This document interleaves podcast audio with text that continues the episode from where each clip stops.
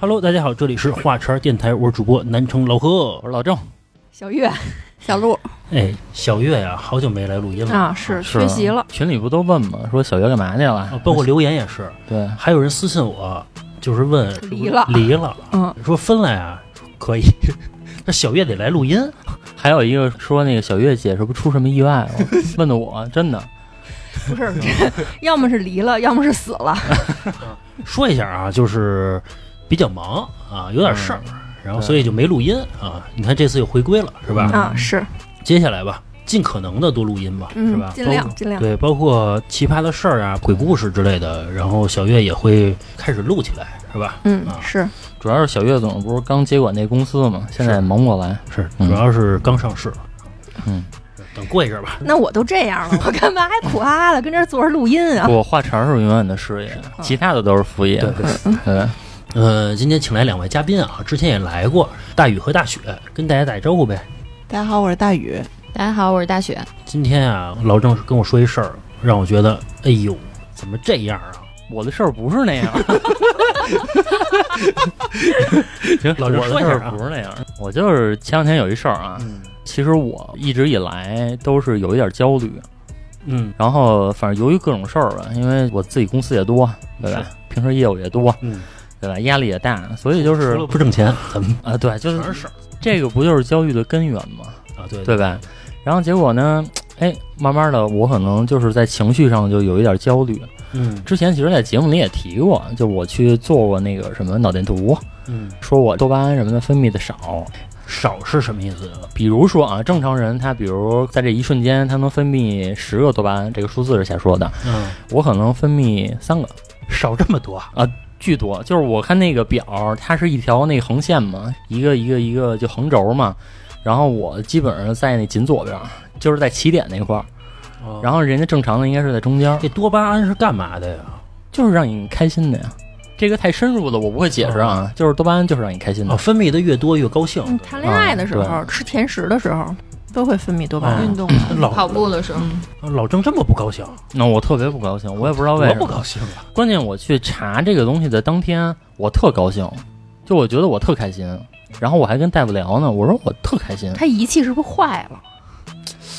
也有可能啊，但是人家那个基本都是准的。就我还特地问大夫呢，因为他让我做了一套特别长的题，大概得上百道题，什么你什么想没想过自杀啊、哦什么什么有没有过自虐倾向，然后我就很理智的，我知道这些题应该怎么答，嗯就是我也不会往那方面去想。最后那个大夫说，这个脑电波这个诊断相对准确率还是比较高的。哦，那会儿你认识小鹿了吗？呃，那会儿还没认识呢，这不一认识的好了吗？啊，我以为说认识之后呢。聊我呢。就是在认识小鹿的前夕吧，大概前一个月我去查的。但是其实我这个状态一直都没有好啊，就在前两天的时候，嗯，然后我突然有一天上班，就是可能是因为点工作上的事儿，然后可能要跟人怄了口气，嗯然后我就前胸后背就闷疼，气性可够大，真的，它不是说，比如你划我一口子，我皮肤上这个疼，或者说是我可能内脏会疼，都不是那种感觉，我闷疼，闷闷疼，然后就给我定那儿了，就完全是那种感觉，你知道吗？也不是真生气，其实我那个真的就生了一口气，可能这一口气就连带着我这个状态，然后我突然发现，哎，我现在有肢体状态了，就躯体状态了，哦，就可能在焦虑的事儿上。嗯然后我就觉得，你说又添一烦心事儿，对吧？本来高兴事儿吧就不那么多，我觉得主要是因为人到中年了，就是身体机能啊也没那么快的调整了。最重要的是生活上的事儿就特多，就没完没了，没完没了的。钱闹的都是你要这么说也是啊。我记得以前啊，我跟老郑聊过一次天儿，他说一句话，我就让我印象特别深。我就跟他说，我说又发生什么什么事儿了，我说这多烦呀、之类的事儿。老郑的意思就是毁灭吧，就成天就这逼那哥的，就这世界上怎么那么多事儿啊，没完没了的。就是我发现现在生活中啊，我很少有就是特别特别松快的时候。比如说有一段时间，比如说俩星期，哪怕三天呢，一点事儿没有。但我发现不是，就老有事儿，老有事儿。你加上做了电台啊，好像自己的时间就特少，顶多就俩小时，然后又开始有事儿。好不容易没什么事儿了吧，天儿还特热，有温度记录以来最热的时候，哎，你也没法出去玩儿去我。说就没完没了嗯的。但是你发现啊，你在二十多岁或者说十八岁的时候，其实没那么多事儿。那会儿事儿也挺多的呀，但是都是开心的事儿比较多啊，，对对对，对吧？现在就是老得干一些烦的事儿，可能人到中年又没资产过亿，我觉得就是这个原因啊。就是这个原因，因为年轻的那会儿有好多你这个家庭这个等级能玩上的东西，你还没玩过，嗯，对吧？就有好多新鲜的事物能发掘一下。然后你说现在确实就是咱们能够上的都玩了，啊，玩腻了对吧？然后其他的可能也实在够不上了，没玩过的。要够不上的一些东西，玩一次也就是蹭着玩一次，我蹭着玩一次啊，还特难受。回家还反思呢。哎呦，你说这就是那么多好玩的东西，自己不能长期拥有，人就是不能开眼，反正就是这么一个事儿吧。我觉得人到中年啊，反正就是事儿多，造成心理上的焦虑。前一阵儿啊，我同事跟我讲一事儿，他就说他非常庆幸他赚钱了，因为我一同事啊，之前节目里边也提过，就是人家来北京打工，现在资产啊，北京四套房、四辆 BBA，然后什么海南还有房子，人家自己又赚出来的啊那，是挣着来的吗？反正很厉害啊。我怎么就不信呢？是 挣多少钱？得不到就诋毁。我跟你说，没干什么好事儿呀。反正人家就赚着钱了。后来呢，前一阵儿他们家发生一事儿，他姥爷得重病了，就是癌症，然后来北京看病来。然后当时呢，他去陪床，陪床的时候好像要补什么钱，比如说你刚住院，先交五万块钱押金，然后不够了呢，然后再补。当时好像要补一个七千块钱，他当时就给交了，就是人兜里就有钱就给交了。交了之后呢，他姥爷旁边那个床的也是一个老头，就跟他说 说小伙子，你能帮我交一个十块钱的什么什么费吗？就是好像是类似于挂号还是怎么怎么着一个费。他说行，他就帮那老头给交了。交完之后呢，他的意思是，那你得给我一钱呀，十块钱。那老头儿也不提，他不提呢，说那就算了嘛，可能你忘了，说改天你再给我呗。因为他陪床嘛，陪了一宿，等到了第二天的早上，那老头儿跟他说说还一个二百多块钱那什么输液费，你能帮我交一下吗？哎呦，他说不能，他就明确拒绝了，说不能。嗯然后说你昨天那钱还没给我呢，咱俩也不认识，对吧？嗯，然后老头儿也没说什么，然后就睡觉了。那老头儿，呃，大概过了几个小时吧，这老头的子女就来了，一男一女，明显就是他儿子和闺女嘛。然后他就听见他儿子和闺女在门口就嘀咕，那意思就是，咱爸这钱谁给掏了？然后儿子那意思呢，就是说我们没钱。然后他闺女那意思就是，你不能老让我一人掏啊。就是那意思，我也没什么钱，只是比你有点儿，要不然咱俩凑凑这几千块钱，起码说别让这个医院给咱老爷子轰出去啊。然后他儿子说，反正我没有，谁要有你就管谁要去。然后这俩儿女呢就在门口就吵起来了，一个说一人不孝顺，一人说我真没有，反正就这个情况嘛。这时候让我同事就跟我聊这事儿嘛，他就觉得有钱真好，不是说你平时你能下个馆子什么的，不是说你能换个好车什么的，他最重要的是这东西能救命，能让所有的家里边的人不焦虑，并且啊，家里人不打架。比如说，你看七千块钱我给交了，因为那是他姥爷嘛。比如像他妈那一辈儿的兄弟姐妹呢，就不会因为这几千块钱去闹矛盾去，是，嗯不会有事儿。他的意思是，人到中年还是他妈得有子儿，就是他们在意识上也是缺失的。如果这老头儿有一个保险，啊，你说这 真硬啊！哎，我就发现，对吧？子女也不用吵了。嗯，这老头儿呢，对吧？百万医疗，两百万也报。我跟你说，我就我说这事儿，我都热血沸腾，啊，赶紧买一个。嗯，真的，小杜你买了吗？我买了，买了。我也买了。我还没买呢。那我跟你说啊，是这样的啊，你是买的是叫救命的东西，比如说嗯关键时刻它能帮你怎么怎么样的东西，对吧？嗯，我买的不是，嗯我买了一个叫未雨绸缪的东西，哟，就哟，我比你们高一点儿，你们是到了看节儿上，我们是只是管饱，然后你就是吃上肉了。你们是真正到饿的时候给你一笔钱，让你能解决这口吃的，嗯而我不是，你不饿就给你。我是不让自己这个事情发生。哎呦呵，你知道怎么着吗？这是什么险啊？你赶紧介绍一下。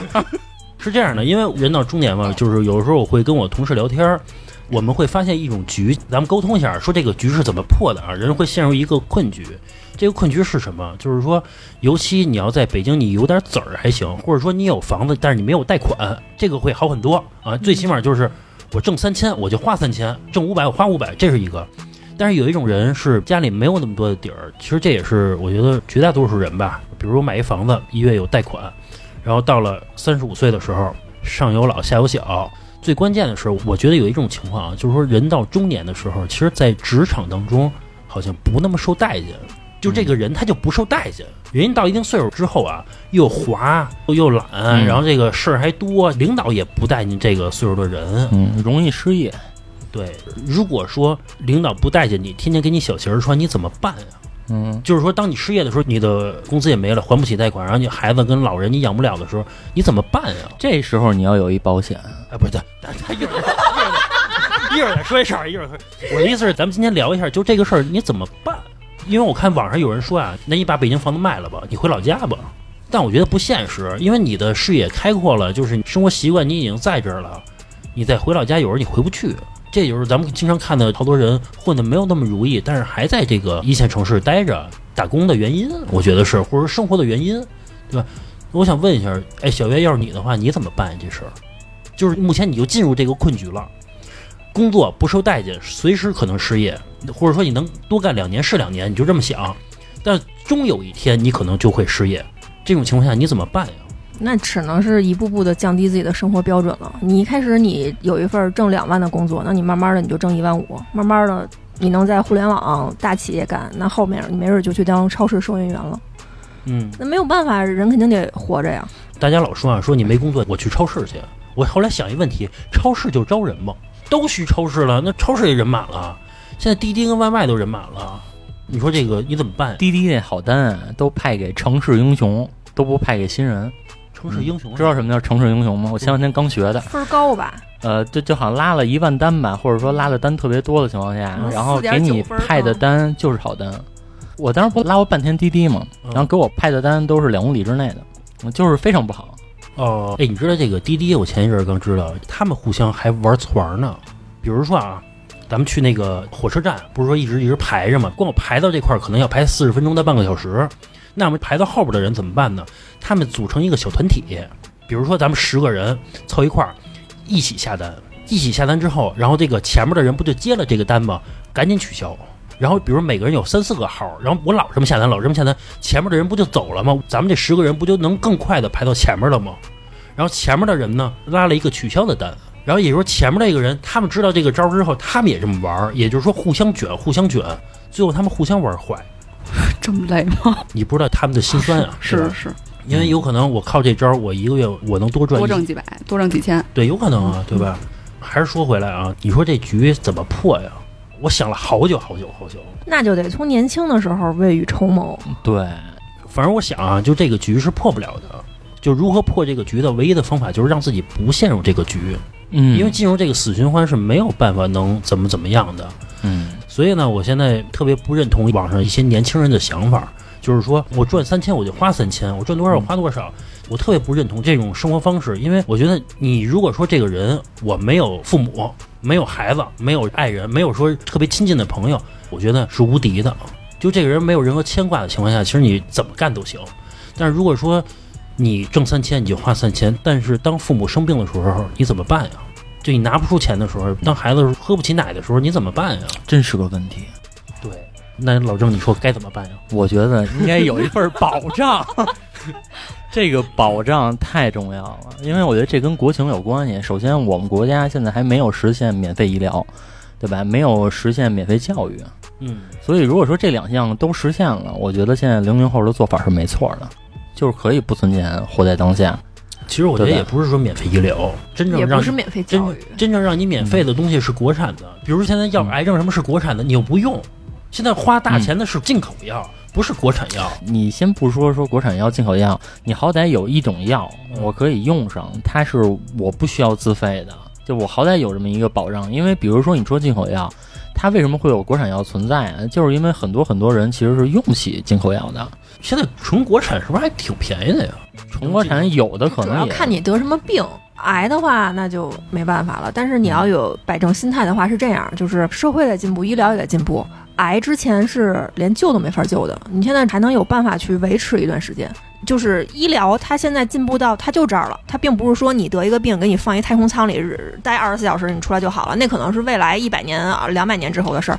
那你现在你只能是嗯目前情况就是这样，之前你查出来可能一个礼拜人人就走了，现在你可以能够再延缓几年或者十年，哎那，到底是这样能活多少钱啊？就我身边认识有得癌症的啊，分活好久。分你得什么癌，分你得什么癌。你要得乳腺癌，把你那块儿挖了，然后呢，后面它有可能会扩散到其他地方，也有可能会你过个十年、二十年都有可能。对，它分早期、中期、晚期，比如说胰腺癌啊，这个是癌王嘛，嗯对？吧？它最大的问题是没有办法早期发现，很难早期发现。很多癌其实都没有办法早期发现。比如说现在肺癌为什么这么多早期的它可以完全治愈啊？就是因为呃 CT 普及了。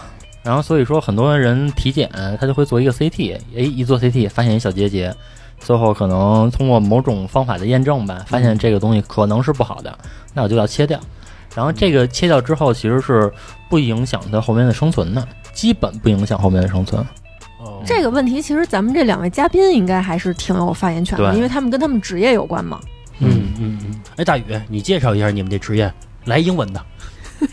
英文的缩写叫 HWP，然后它就是 Health Wealth Planner，什么意思？哦就是健康嗯、财富，计划规划师啊划哦，就是围绕的就这两块儿。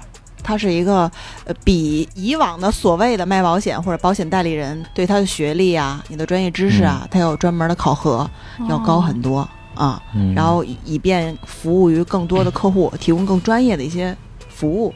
所以我们现在的所谓的一说，就是我们就管自己叫健康财富规划师。哦哦，对，其实围绕的就是三个板块：保险、资管和医养。那这么厉害，一般人可能还享受不到你们的服务。怎么说呢？我们肯定愿意为我们身边，就是说认识或不认识，都希望能提供到这些规划。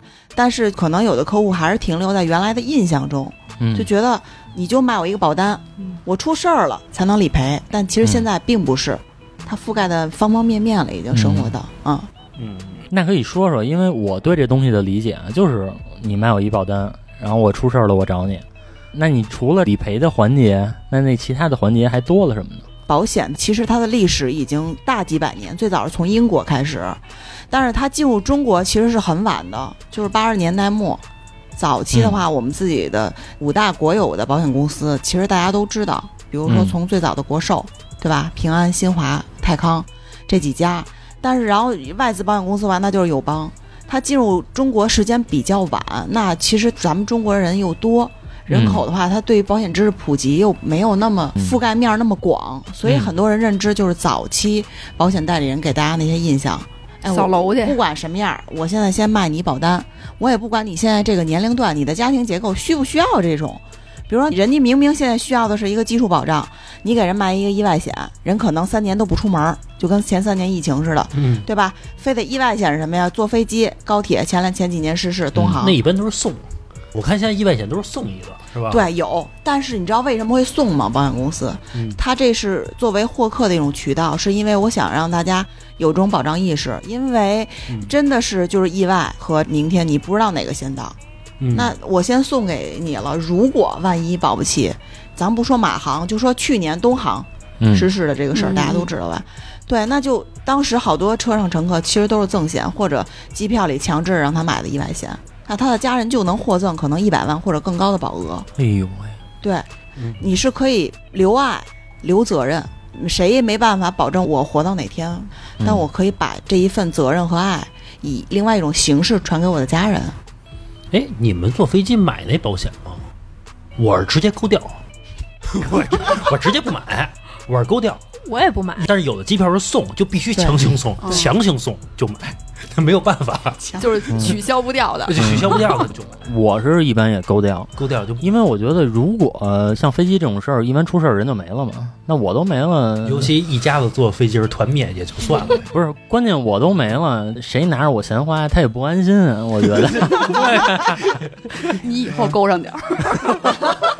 有家庭就有责任了。我之前一同学，他就是去西班牙玩去，因为他这个事儿，我跟小月去印尼度蜜月去嘛，然后也是每人买了这么一份保险，八十多块钱一个人，就八十多啊，很便宜。他特别瘦，他八十多斤，他在一个广场上面一个台儿上面，大概两三米高，他被风给刮下来了。他是大腿拧着骨折，小腿就是粉碎性骨折，然后他就联系保险公司了。这保险公司在西班牙给他请了一护工，在西班牙住的就是前期什么手术的那些住院呀、手术费什么全都报了，报了之后，然后还把他这个回来机票还给报了，还是头等舱给报了，因为他需要护理嘛。回国之后呢，所有的一些康复的钱，包括医疗的钱，全都报。最后治疗费嘛，一共小三十万还是三十多万，我忘了。通过这事儿，然后我有比如长期出去玩我就买一个八十多块钱保险，哎，我觉得是值的。对太划算了他这太值了。关键是他赶上了，啊！是你你要没赶上，你就觉得扔了这钱，没赶上就就当做好事儿了。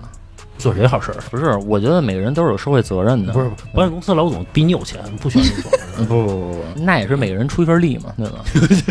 我觉得从眼儿上。保险公司从上到下，他可能都会能享受到我这八十多块钱带来的红利，嗯嗯对吧？其实我觉得看这种意外险，包括什么生病的险，其实我不愿意买的原因是什么？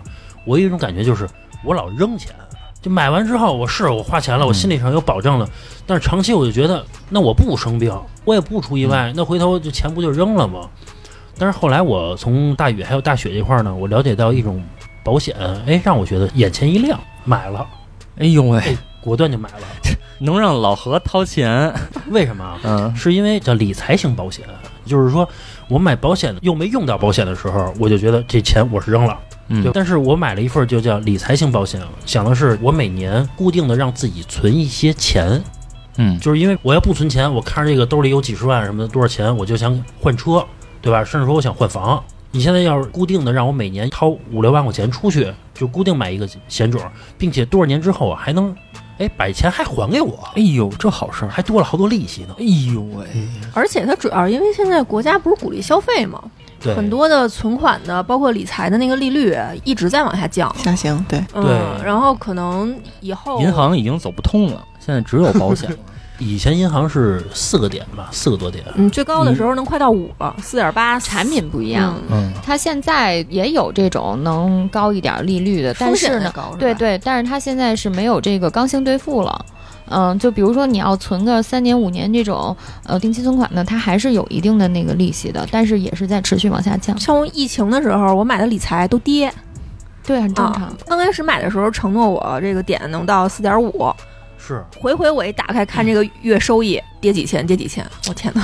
对，我觉得其实买一些理财的产品，我觉得是有风险的。你看我买过一个理财的产品，嗯老何知道，他那是不设你的最低额，我就买了一块钱，然后这不你还是一真买啊？就是投了一块钱，然后我就想看看到底一年以后能变成什么样，嗯，结果一年以后变成六毛，这就是我买的理财，你这么投是对的。对吧？我就是想看看它到底是什么样的嘛，嗯。等于它其实还是很有风险的。那比如你要买那种固定的理财，嗯，现在都基本上年化两个点，呃嗯，最高能到三，呃，它是浮动的它不是一直就就是一点五到三点七，比如说它是这么一个浮动，嗯。但一般给不到那三点七，对比如能给个二点五，就算嗯可以，差不多是这样吧。因为我这人啊是不愿意冒风险，我买理财都会打开招商银行那个 A P P，然后在上面看，我挑那中低风险。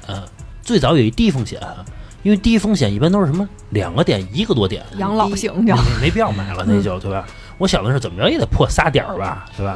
一万块钱一天怎么着给我一块钱吧，大概是这个数，三个多点儿对吧？对我想的是怎么着也破仨点儿吧。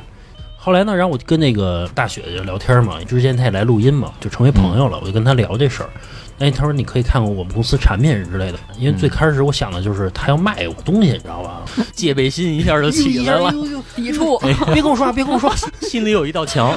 就当时想的是怎么回绝掉，怎么回绝。后来他给我发过来之后，我一看啊，拍手叫好，还可以，还可以的东西，就是可以买。比如说一年投个几万块钱，然后每年都投这个固定的额度，然后超过多少年之后呢，你就不掏这钱了，然后每年都会享受到一个三点几个点的一个稳定收益，并且长期拥有着这个收益，是吧？三点五复利到终身，哎呦喂，这么高啊！三点五复利，对，复利，我再确认一遍，复利。对复利的，哎，不是，我没有见过复利的。说真的，我看见的所有的保险产品都是单利，什么叫复利？复利就是往上滚的，就比如说你这个第一年是一块利率啊，比如说年化是百分之十，那第二年是一块一，对吧？复利的意思就是说到第三年的时候是一块一乘以百分之十。按每年按算按？年，它是年化乘以一点零三五。你知道咱们兄弟就是身价比较高的那个兄弟，嗯他就总说一句话，说你没有办法想象复利的可怕。他其实说过好几次这个话，是的，嗯你看那个欠信用卡，你欠时间长了，嗯，它就是复利的向你收利息。为什么好多人还到后边还不上啊？嗯就是因为这个。复利是这样，复利你需要给他时间，就是他是时间的朋友。给他足够长的时间，他能给你开出复利之花。就给大家普及一个啊，就是一般正常咱们都爱去银行是吧？不管你是买呃理财还是存款，银行的现在的是属于年单利，它不是复利。就刚才老郑说的，我都没听过什么复利什么的，确实是。就是我觉得这个复利产品真的是特别好，为什么呀？我先讲一下什么是复利，什么是单利啊。嗯，就比如说单利，就是说你存一百块钱进去，嗯然后这个利息每年，比如说给你百分之十，那你这一百块钱可能存五年，它就是每年给你十块钱，明白哦吧？等于说都是按一百块钱的百分之十去给你利息。对，嗯，那复利是什么意思呢？咱们同样是按百分之十的利息去算啊，还是一百块钱。你第一年一百块钱投进去，等第二年连利息取出来是一百一，对吧？对这是百分之十。但是你到了下一年的时候，它是以一百一的基数去计算下一年的利息的，那也就是一百一乘以百分之一百一，就是你下一年到手的钱。哦，嗯这样不就能无限往上滚了吗？那我对吧不就成财主了，对啊，想想就开心。因为我在这个大雪这块儿，我买这保险了。哎呦，占多大便宜？其实主要买的原因啊，其实利息是一部分，然后还有一部分主要想的是能控制一下自己花钱，然后每年呢去固定投一点钱进去，然后等多少年之后，哎是一笔钱，对吧？比如一万块钱你不当钱，十万块钱你可能就是个钱数了。刚才就是老郑提到我跟老郑那兄弟啊，就是人家家里就是多少多少个太阳那种。其实他从小就告诉我和老郑一个思想，我从小也知道，但是我一直没有那么去做的一个事儿。他说叫积少成多。嗯其实这个事儿就是很少有人能做到啊。嗯我小时候其实也知道这道理，但是呢，我没法积少成多，我就一块。我怎么积少成多？他有一百，你知道吧？他能每个星期攒二十，我一个星期就二十，我就花了，我就没法攒。但其实积少成多这个东西其实是非常正确的道理，可别想成你一个月现在我得挣三千块钱，我现在一个月我攒三百块钱，但有的朋友就会笑你说三百块钱还攒什么劲儿？你就花了呗，你还不享受了？但是等到年底的时候，是不是我能多出了三千六百块钱呀？其实这个钱是一笔钱了。对对，嗯，现在我看网上好多人的想法都是有钱先给他花了，我操！经常我去看车去，因为我比较喜欢车嘛，老去四 S 店去逛去，包括我看房子什么的，人家就跟我说说哥呀，你贷款呀？我说这车太贵了，他说你贷款，我说不用还呀。我说的跟他妈这不用还似的。你的回答跟我妈的回答一样。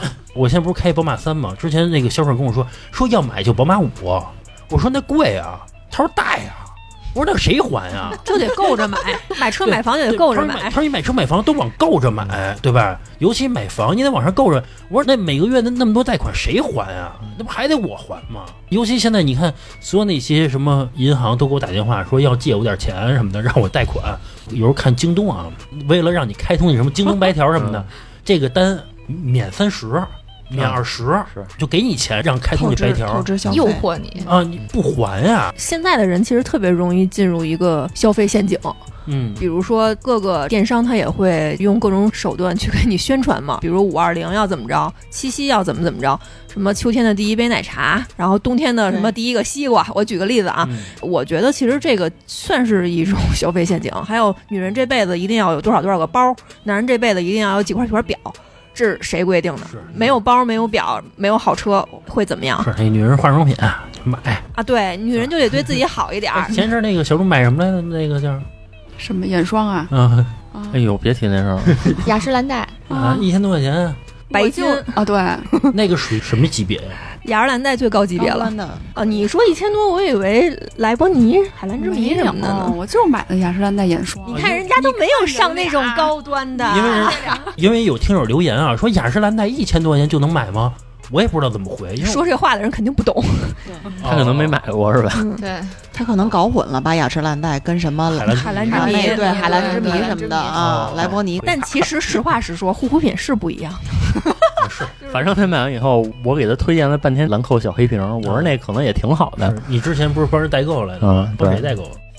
帮同事。是 女同事，后来我又回听那节目啊，我当时就想，帮谁代购？你也认识我同事，是嗯 咱说回来啊，咱咱说回来吧，说消费这事儿，反正我觉得人别透支消费，别进入这个陷阱。你想想，就是什么花呗啊，什么京东白条，为什么给你钱让你开通啊？这他妈是陷阱。这个我觉得就又回到刚才老何最开始说那个一个中年困局，嗯就是咱们从毕业啊，咱们现在给咱们教育就是一步一步推着咱们走到这个困局的。为什么？因为资本主义社会消费陷阱全来了，然后提前的信用卡、透支消费、花呗，然后贷款，刚才你说的，嗯呃，买车买房都够着，对吧？那贷款我自己是不是得背着这贷款？嗯，但是我们就是把顺序搞混了，是因为刚才老郑说的，我们现在国家的整体的政策就没办法让我们实现全民的，比如免费医疗、教育。那我们连最基础的保障没有的前提下，我们先透支了我未来十年的收入，嗯，你才会步入这个困局。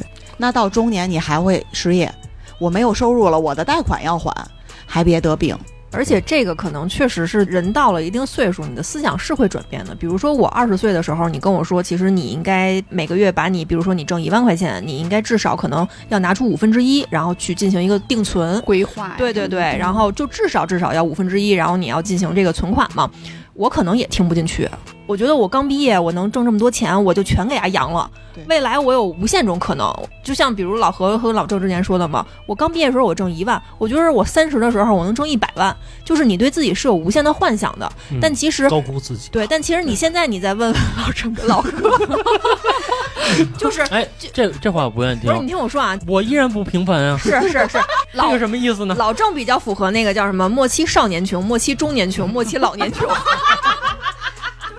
就是人肯定都是在自己的这个认知范围里认为自己不平凡，这个都没有问题啊。但其实有的时候，我觉得你要接受一定的现实，因为你到了一定年龄的时候，尤其我们这个国情其实是压力是非常大的。所以我觉得趁着年轻，没有那么多上有老下有小的压力的时候，多为自己做一些考虑，其实不是什么坏事儿。这个不叫一种什么老古董啊、老古板的教条主义。我是觉得很多年轻的小朋友，你在年轻的时候这么挥霍，把钱全都花掉，你会有后悔的一天。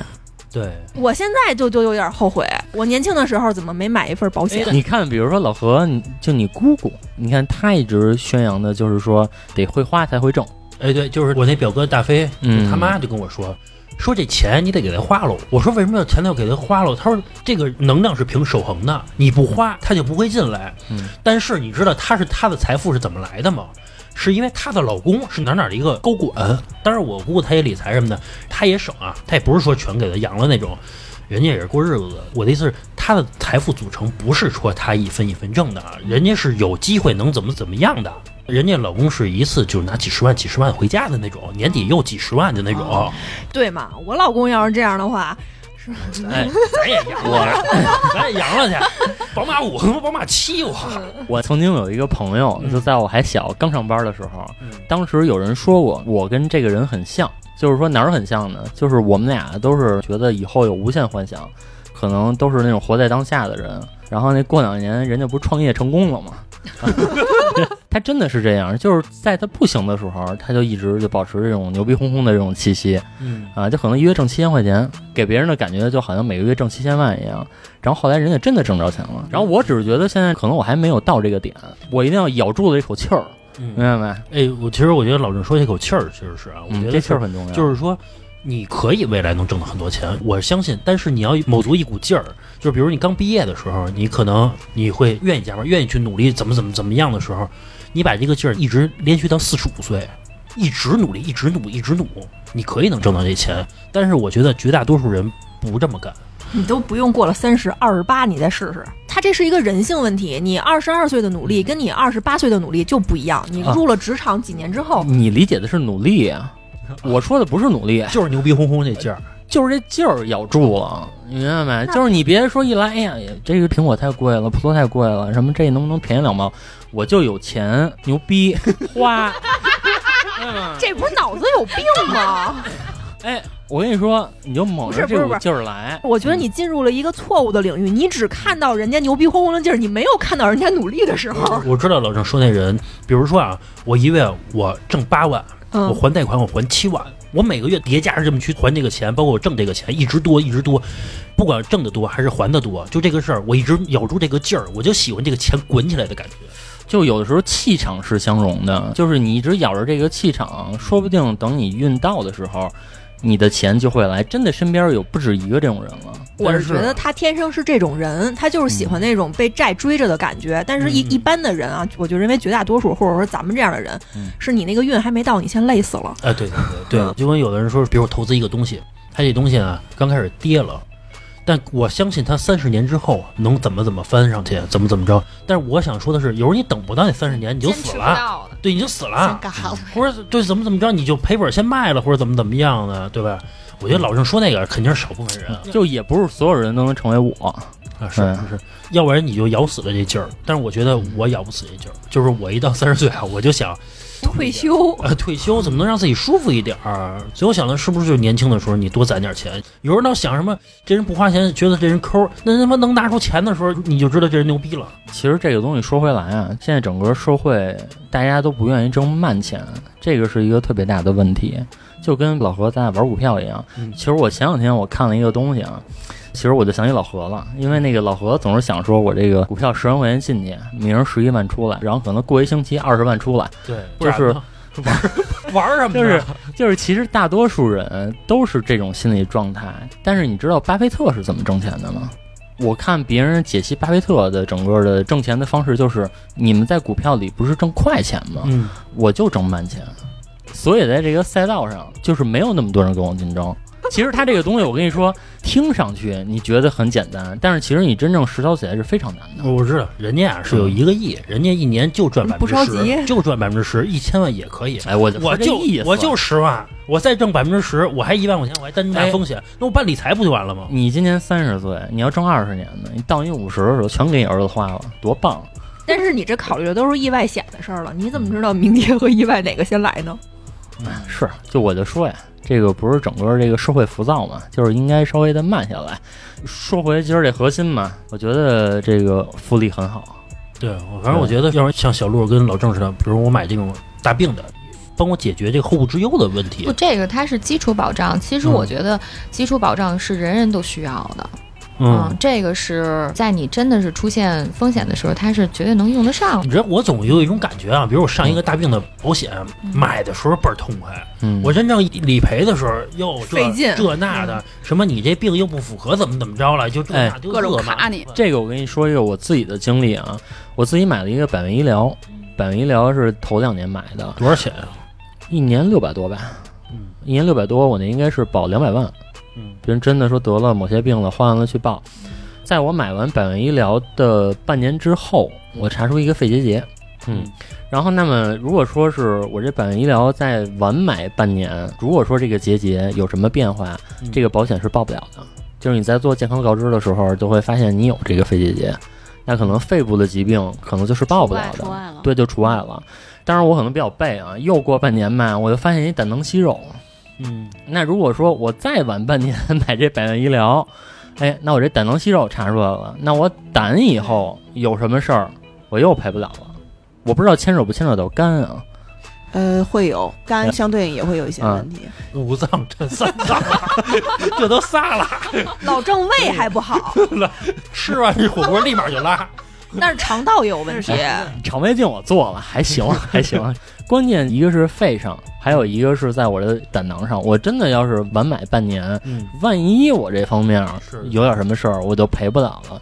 所以我现在我觉得为我当初的英明决定，我都鼓掌。我觉得一定要早接触这个东西，早下手。你也挺幸运的，说实话，我我太幸运了，特别幸运。你那个也是保证续保的是吗？百万医疗，呃，对我那是二十年，特别好，嗯特别好。什么啊上二十20年保证续保二十年。就是我给大家讲一个，这个是现实的啊，就是我一个朋友，他其实保障意识特别好，他从那个蚂蚁，就是，呃支付宝上。哦啊，它有一个端就是卖保险，因为网络保险呢是这几年兴起的，因为大家觉得很便利，嗯对我买这也方便，我自己查阅资料也方便，我也不用问谁，对吧？嗯也不会说，呃，我拒绝谁不好意思，所以她就买了很多份儿，给她婆婆家里人买的。其中就是有跟老郑一样的叫百万医疗，嗯她婆婆前年我忘了是胆还是什么哪儿出问题了，就是良性的一个瘤，她做手术了，整个手术费其实还好，就是十几万二十万，她这个保险全报了，百分百，等于就没自己没花钱，我把病治了，其实挺好的一个事儿。但是到第二年，这个保费需要再交的时候就拒保了，她才知道这个区别。那她婆婆已经有这个问题了，你就不是健康体了，哦你在任何保险公司都是会拒之门外了。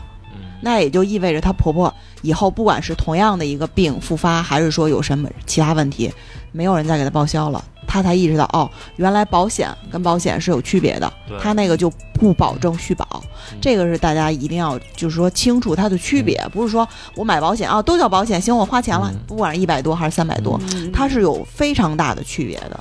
所以说说回来，找谁买就很重要。了。我觉得大家啊，如果说想了解保险的事儿，不管是刚才说那个人身什么伤害，包括理财型的，财型的，嗯包括什么医疗型的，可以关注我们的微信公众号，叫话茬 VIP。关注公众号之后有一个扫码进群，然后就可以加到我的微信了。加完我微信呢，我可以把这个大雪和大雨给你推荐过去，你可以跟他们聊聊，不管买不买嘛，我觉得可以聊一下，对吧？规划一下对，，让他给你嗯介绍一下什么是真正保险。你看，我之前其实就是一个拒绝保险的人。哎，我跟他们聊完之后，哦，原来保险不是我想象中的那样的。确实是第一个，就是你每个月拿出一些不降低你生活标准的这个钱，然后去做一下规划。过一段时间之后，真的会给你一个惊喜。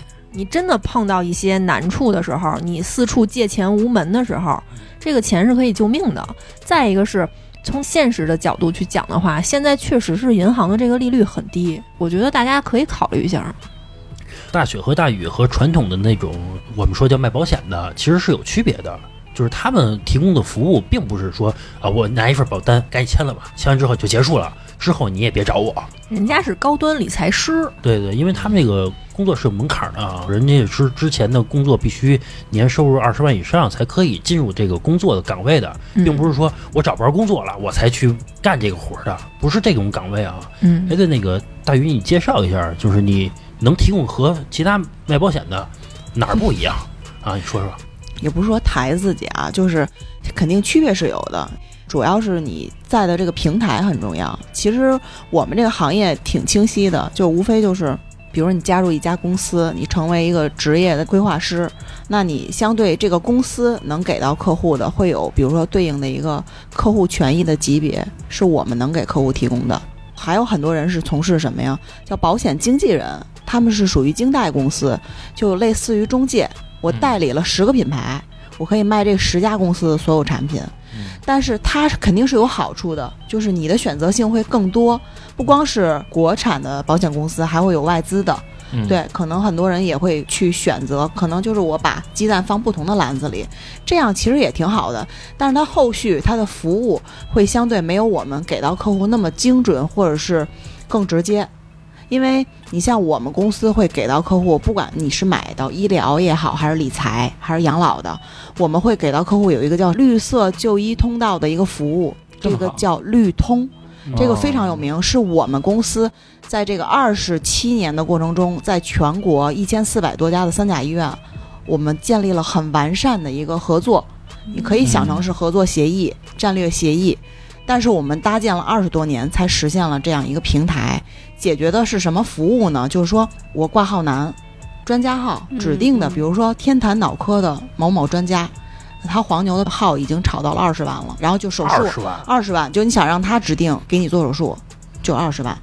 也能理解，毕竟是开颅啊，对，那你不得找一放心的？赌一把吧，二十万，算了，赌一把，万一也没事儿呢。都一个医院的，也差不了太多。但是就是有的客户就说，我认识协和医院的谁谁谁，嗯我认识三零幺的谁，我家部队的，我有背景，可以，这很正常。但是你不可能认识全中国一千多家三甲医院的一把手、嗯啊。嗯，所以呢，就我们这个绿通服务给客户提供的就是，你在第一时间，如果一旦触发了，不管是轻症、中症或者重症，就拨打我们的电话，七十二小时之内就很高效了，最快啊，七十二小时之内，你说吧，是指定的某一个专家就给你完成了。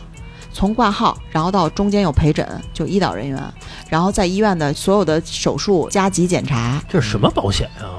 你们也有绿通，等于说买保险了都给这服务也不是看你买的这个产品的额度，可以匹配这样的一个服务。我我那有是吗？有，那就相当于老何，你没花俩钱儿，我能当黄牛？你是你就说你是我，你我就成了你了。对啊，去呗，这个不就相当于你把公立医院变成你们家开的了？还真是。就我想点谁点谁，我是老何、小月，对吧？小鹿，你就就你你就就协和我我点，就协和那头几个嗯，全来。你要是这么说，还真是。我觉得只有豪门做得到这种事情，真的而且就是刚才大宇说的这些服务呢，我们公司是不额外收费的，还不要钱，全都是免费服务。这让我没想到啊，还不要钱。要不然老郑这样吧，咱们录咱们录完音，你也买一份儿，多好啊！咱一块儿买是吧？咱一会儿买，小妹也买一个。回头给我看看啊，怎么能爱自己的妻子呢？对吧？爱自己的妻子就给他买一份保险，这多吓人啊，哥！然后就买一份意外险。然后前一阵儿那个消失了他，对，带他去旅游去，爬山去，啊，嗯，潜水去。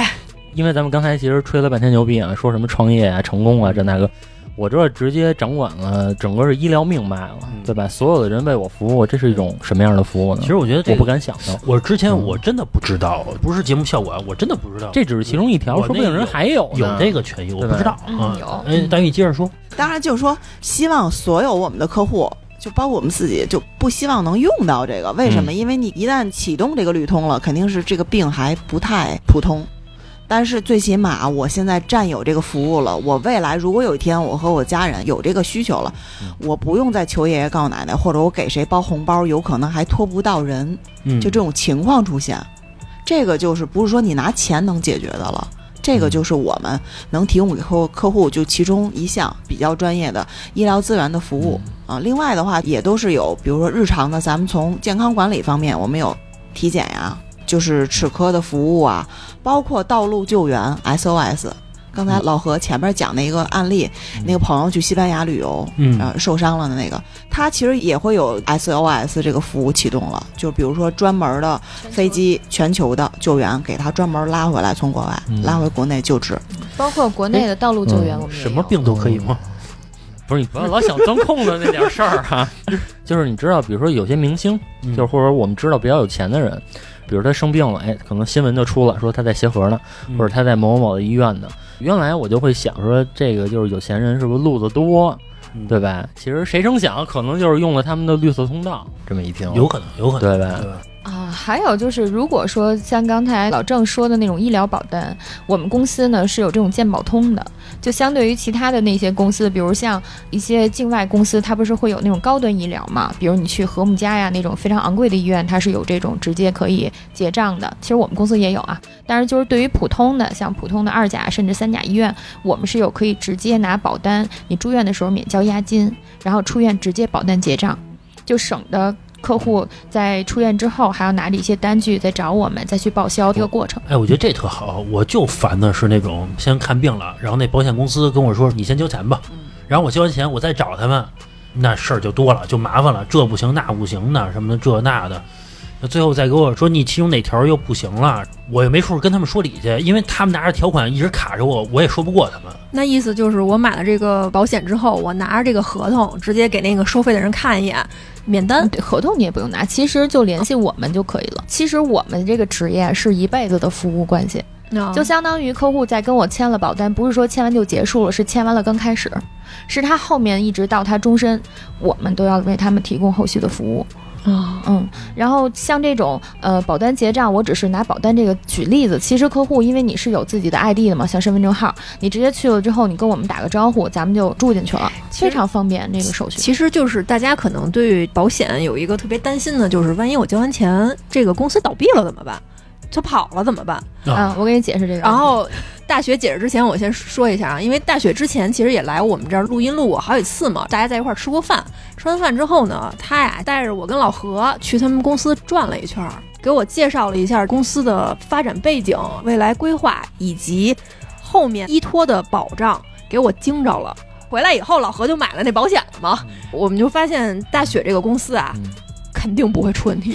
哎，我知道，就是寿险是百分之百不会有问题的，就无论再小的公司，你只要就是国家是不允许你出问题的。对那这个医疗保险是不是也是呢？那不一定，嗯就是看你买的什么，比如像重疾类的，因为嗯它也是跟你的寿命是有牵扯的，因为重疾都是会包含你身故责任的，这种是没有问题的。嗯但如果是那种单纯的咱们说那种百万医疗，呃，不一定真的是能给大家兜底儿。然后就刚才小月说的那个话呢，不管是任何哪一家公司，就是再小的那种野鸡公司哈，它也是有国家在给你有一个叫再保险公司去给你做这个后续保障的。比如说前段时间，嗯，那个安邦。包括说华夏，它中间是出现了资金问题。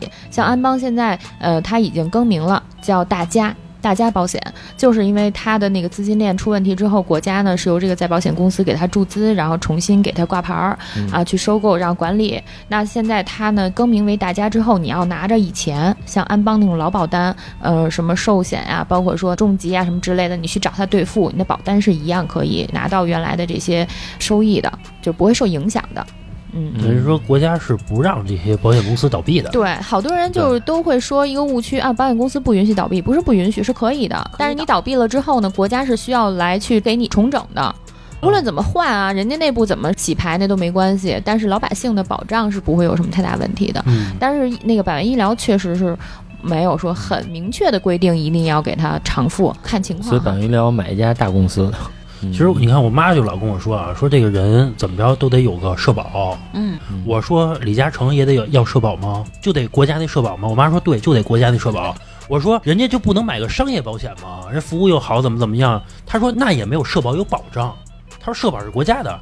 我想说的是什么呀？就是普通的这种商业保险，人家也是有保障的，不是说你买完之后人家倒闭了怎么怎么样。不要这么想，国家会兜底的，而且你可以去网上去查的，百度随便一搜就能出来的。这个保险法的，对是写的很清楚。大家可能听出来啊，我们这期肯定是推荐保险，不管是医疗的，还是说理财的，还是说养老之类的吧，这些保险，为什么我们敢推？是因为大家也听华山这么多年了，包括我和小月去大雪和大宇的公司实地去看了，反正是一个非常知名的，并且有保障的公司，包括人家的背景是不一样的。这公司啊，这公司背景大到反正是楚天儿了，楚天儿了。吓死老了。这么说，是那个勾压 K 那个 K，你知道吧？是都不是那疙瘩了，是楚天了。你自己想吧，对吧？那个是他的背景，所以说我们敢这么说是有道理的啊。我觉得对于年轻的人，还是说中年人，还是说岁数稍微大点的人啊，其实应该提高一下保险意识。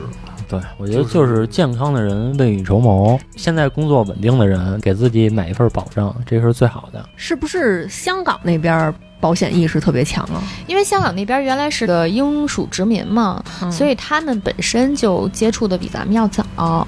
其实我们原来也去台湾旅游过，台湾他们本土人的保单已经都是饱和的了，这个卖不出去了。对对对嗯，对，他们这边做保险业务的基本上都要等新生儿，因为每一个成年人基本都人手四五六，甚至说十张都没有什么可买的，他们保障性是非常好的。大陆在开发还是非常大的一片市场。现在我身边的朋友，所有生完孩子的全买保险，无一例外全都买。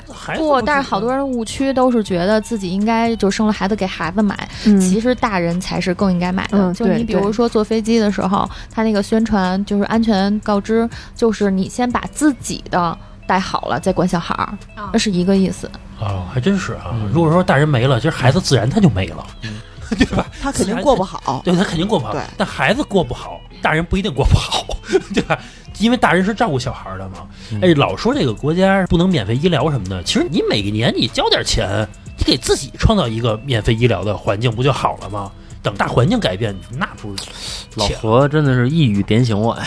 对，就是给自己创造一个环境嘛，对，没多少钱吧？没有多少钱。嗯，基础保障很便宜的，比如说刚才老郑说的那个百万医疗，咱们现在年轻人二十到四十之间吧，近一年也就不到一千块钱就可以搞定了。是永久的是吗？不是，它这个是交一年保一年，有点像车险。哦但是呢，呃，好的地方就是有一些公司它是可以锁定这个保证续保年限的，比如像老郑买那个那个是保证续保二十年，那我们公司也是这样的。哦，然后有的公司可能十五年呀，甚至十年呀，它不一样。反正就是你可以选择一个，呃，时间线越久，你的保障其实是就越 OK 的，因为你在在这个保障续保期间，你的身体出现任何的情况，保险公司不会因为你身体状况越来越不好而拒绝给你续保。啊哦，相当于这二十年里边，你有什么问题，只要你不超出它的写进合同的这个保额就可以。比如像你的那个一年是两百万，但终身是多少？你记得吗？终身是什么意思？啊，就是你的这个二十年里边最高上限是多少？好像就是两百万。我们公司是每年是四百万的额度，但终身的就是八百万，相当于你把这八百万花完了，就算没有到二十年，咱们这合同也结束了。但是在这二十年里边，只要你没有花完这个八百万这个报销额度，它每年都是有的。什么病能花八百万？不知道，一般花了这人也差不多。多种病，对对，嗯，不是多种病也花不了八百万，花八百万，我觉得这个人就没法要了。没法要了。我觉得花三百万吧，这人都没法要了。二百万治不好的，一般也治不好。也得看什么情况。你看现在比较火的，多说两句啊，那 CAR T，你们听说过吗？叫细胞免疫疗法，癌症那针是吧？对，那个针一百二十万一针那个。那玩意儿光一针就一百二十万了，它是那个药剂、针剂，还不加你的一些治疗费用什么的。所以现在其实医疗也在进步，但是呢，还是那话，你只要有钱，嗯啊，你就有希望。我之前有一个事儿啊，那个事儿让我其实触动挺大的啊，是因为我姥爷住院，我姥爷旁边那病床的人就一对父子，说白就是民工来北京打工的。这个父亲呢得了肺部的一个病了，因为他没有保险，咱就说社保他也没有，就国家的保险他也没有，三个月十几万，就是做手术之类的。他跟他儿子三年攒了十几万，你能理解？就是说三年这爷俩来北京吃苦白干，然后给他老爷子治了一个病，这老爷子回去又养病去了，等于说三年在北京得了一个重病，然后回家了，非常非常不值啊！归零了，关键这三年他吃苦了。你要说三年我过得很舒服，其实也行。就我妈包括我姥爷什么都在旁边那病床嘛，都看见了嘛。我妈就跟我说说，你看还得有社保吧，就是回到之前那事儿，她是说还得有个能帮你解决后顾之忧的事儿。哎，你说要这样行吗？就是说我买这两种保险，第一种保险呢，就是我买最便宜的那种大额保险，比如说能管我大病的，每年不到一千块钱，我再买一个那种理财的，就是说理财是管我小病的。小病的，它有专门服务于门诊的那些保险，就是门诊报销的那些保不是险。，我就觉得像我这种平时我不得病，嗯，那我不如买成这种理财，让真正得病的时候我花钱。你买保险为什么呀？你买保险不就为了防止你的意外得病吗？不是，那像你说的这个，其实就适合什么呢？买一个那种储蓄型的重疾，然后搭配一个这种消费型的百万医疗就可以了，这个是最基础的保障。但是如果你买理财型的，它是起不到这种风险责任的，因为重疾它有一个杠杆在。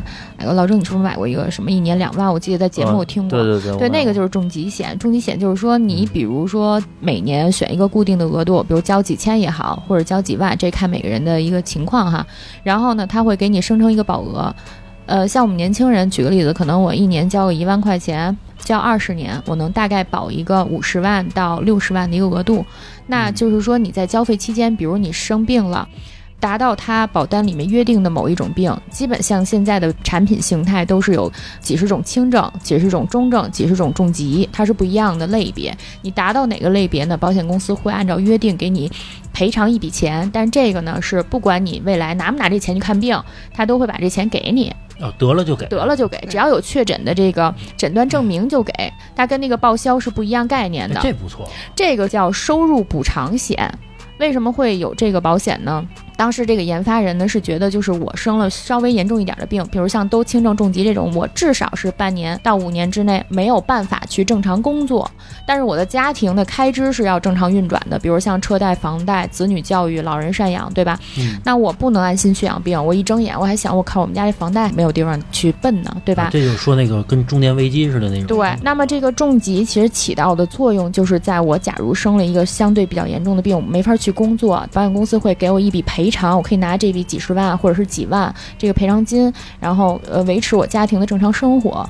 那么百万医疗呢，就是我在生病的时候我要去看病，对吧？一些医疗费用是用百万医疗再给我报销回来的，相当于我这个生病是不用拖垮家里，然后也不用再额外去花一部分钱，是这样的一个组合。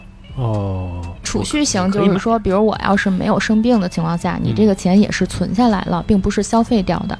它会在某一个年龄段，嗯呃，你可以选择退出，或者是有的产品它是会返还的，嗯啊，或者是就是你选择在终身的时候留给下一代都可以。这个是每一样产品它不一样哈，每个人去选。哎，说到这险种啊，哎，有一险种是不是大大家都买过呀？给小孩买那种什么，到了十八岁给一笔钱，到了什么上大学给一笔钱，你们都买过吗？那都是家长给买的，那会儿啊，特别早。对对对。哎，小月那么茫然，你没买过是吧？没听过我都，我还听你说的呢。那你家没给你买过？我也是从你嘴里听过，你哥买了。这个我都特我别早，那会儿是老牌保险公司最有名的，应该是平安的那个少儿三六零，他当时是也是按份儿买，按照你的那个年龄，一般都是咱们这个年龄段的孩子去买哈，买完了之后到你多大，比如十八的时候返一笔，然后什么那个三十返一笔，什么六十退休了再给，都是这种。哦，反正那会儿我确实是家里还真拿着这钱了，就十八岁上大学什么，哎，都给我钱，还你也买这险了吗？买了。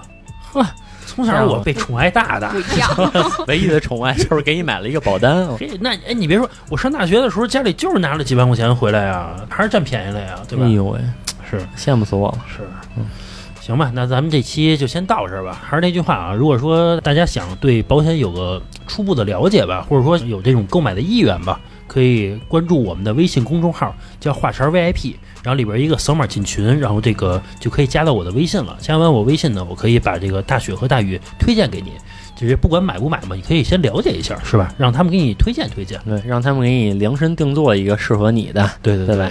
行，那咱们这期就到这儿吧，拜拜。拜拜。